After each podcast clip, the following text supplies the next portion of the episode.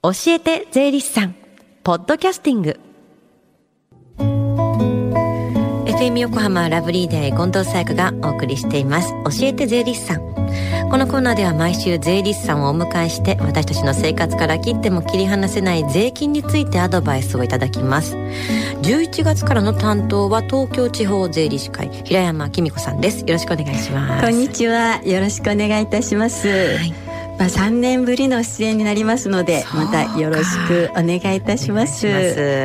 まあ、あの税金とね賢く付き合っていただくにはどうしたらいいのかということで、まあ、短い時間ではありますが一緒に考えていけたらいいと思いますのでどうぞよろしくお願いいたします。お願いします。1か月間よろしくお願いします。さあでは今日はどんなお話をしていただけるんでしょうか？最近コマーシャルでも話題のふるさと納税についてお話をしたいと思います、うん10月31日に首里城の正殿と北殿と南殿など7棟がほぼ全焼してしまいましたね、まあ、とても悲しかったです、まあ、そこで、えー、首里城を再建するために那覇市がふるさと納税を活用して寄付金を集め管理団体に送る取り組みを行っています、はい、ふるさと納税はいろいろな役割を果たしておりますよね、うん、ところで皆様はふるさと納税についてどんなイメージをお持ちでしょうか？地方自治体に寄付することで新鮮なお肉やお魚などの返礼がもらえるというそんなイメージをお持ちの方が多いのではないでしょうか？確かにそのふるさと納税のサイトとかを見るとそういうイメージがもうつかざるを得ないというようなねいろんな種類の返礼品がありますからね。そうですよねまあ、食品に限らず、まあ、家具とか生活用品など各自治体が本当に努力して返礼品を選んでいるようなんです。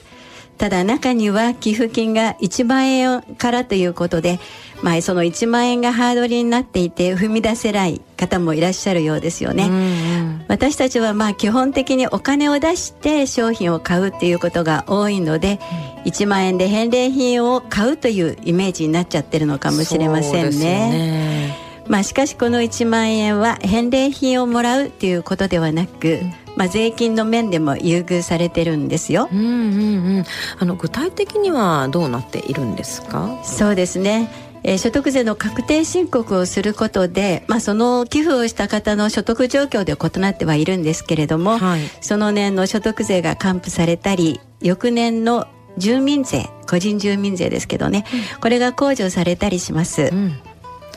まああのね、自治体にお金を寄付するってことなんですけれども、まあ、寄付したお金っていうのはもともと納めるはずだった税金の支払い分になるってことですよね。そうですね、うん、まあそのためその実質2,000円でね、いろんな返礼品をもらえるっていうようなことでよく言われておりますよね。うんふるさと納税の返礼品っていうのはでも2,000円で買えないものが非常に多いですよね。そうですねあの地方の過疎化が進んでしまってえー、自治体で使える財源がまあ少ないので多少無理してでもね、うん、財源を確保するという意味で自治体が頑張ってるようなんですよね。うん、まあ、ところでふるさと納税のサイトでワンストップ特例制度という制度見ませんでしたか？見ます見ます。ワンとワンストップ特例制度。これどんな制度なのか教えてください。はい。まあ簡単に言いますとまあ確定申告をしなくても住民税のふるさと納税の寄付金控除が受けられるっていう仕組みになっているんです。ってことはこの制度をみんな使った方がいいってことですか？そうですね。でも実はそうとも言えないんですよ。うんうん、まああこの制度はいわゆる確定申告をしない方を対象としているっていうことで、はい、えー、個人住民税の方はあ個人住民税の方は控除されるんですけれども、え実はね所得税の方は全然還付されていないんです。所得税の還付があるのとないのとで結構大きい差がありますよね。そうですね。あの個人的にはまあ多少手間がかかってしまうんですけれども、まあ、所得税の確定申告をしていただいた方が、うん、ふるさと納税の申請がまあ1回で済むっていう上に、うん、所得税と住民税の控除、まあ、両方受けられるっていうことなんですね。はい、えまああのワンストップ制度っていうのは個人の住民税は受けられるけど、うん、所得税の還付っていうのが受けられない制度なので、うん、まあ、ちょっと注意が必要だと思います。はい、はい。で、まあ、今年は台風の被害がいろいろなところでありましたよね、うん、ふるさと納税は災害支援にもつながっています返礼品ばかりじゃなくてどこの自治体がお金を必要としているのかっていうのを、ね、先ほどの沖縄の話もそうですけども見極めていくっていうのは大切ですよねそうですねふるさと納税年単位で切り替わっていますので、うん、まあ、今年の分まだなさってらっしゃらない方はもうぜひお早めにしていただくといいと思います。はいまあ、災害支援各自治体の活動の支援と本来の意義ある制度として受け入れていただければいいですよね。そしてちょっとだけ返礼品を何にするのかっていうのを選ぶのも楽しいものですよね。そうですね。さあ、そして最後に聞き逃した、もう一度聞きたいという方、このコーナーは、ポッドキャスティングでもお聞きいただけます。FM 横浜のホームページ、または iTunes ストアから無料ダウンロードできますので、ぜひ、ポッドキャスティングでも聞いてみてください。番組の SNS にもリンクを貼っておきます。この時間は税金について学ぶ教えて税理士さん。今日はふるさと納税を通して税を考えるでした。平山さんありがとうございました。ありがとうございました。Deep inside your ears still lingers on the fading sound of footsteps, so clear to hear whenever I find you with empty beer bottles in your hand. I see someone four years old staring back at me.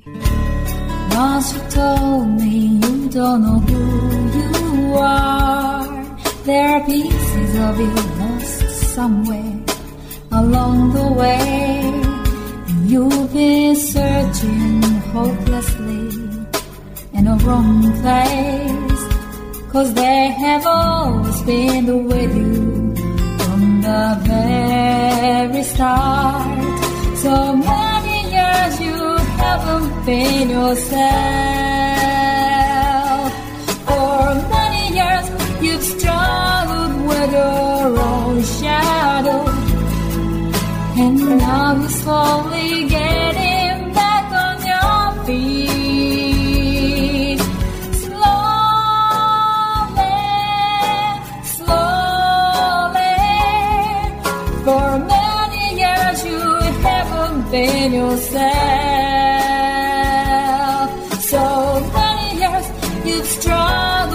with your own shadow. And now you're here with me put all the lost pieces together.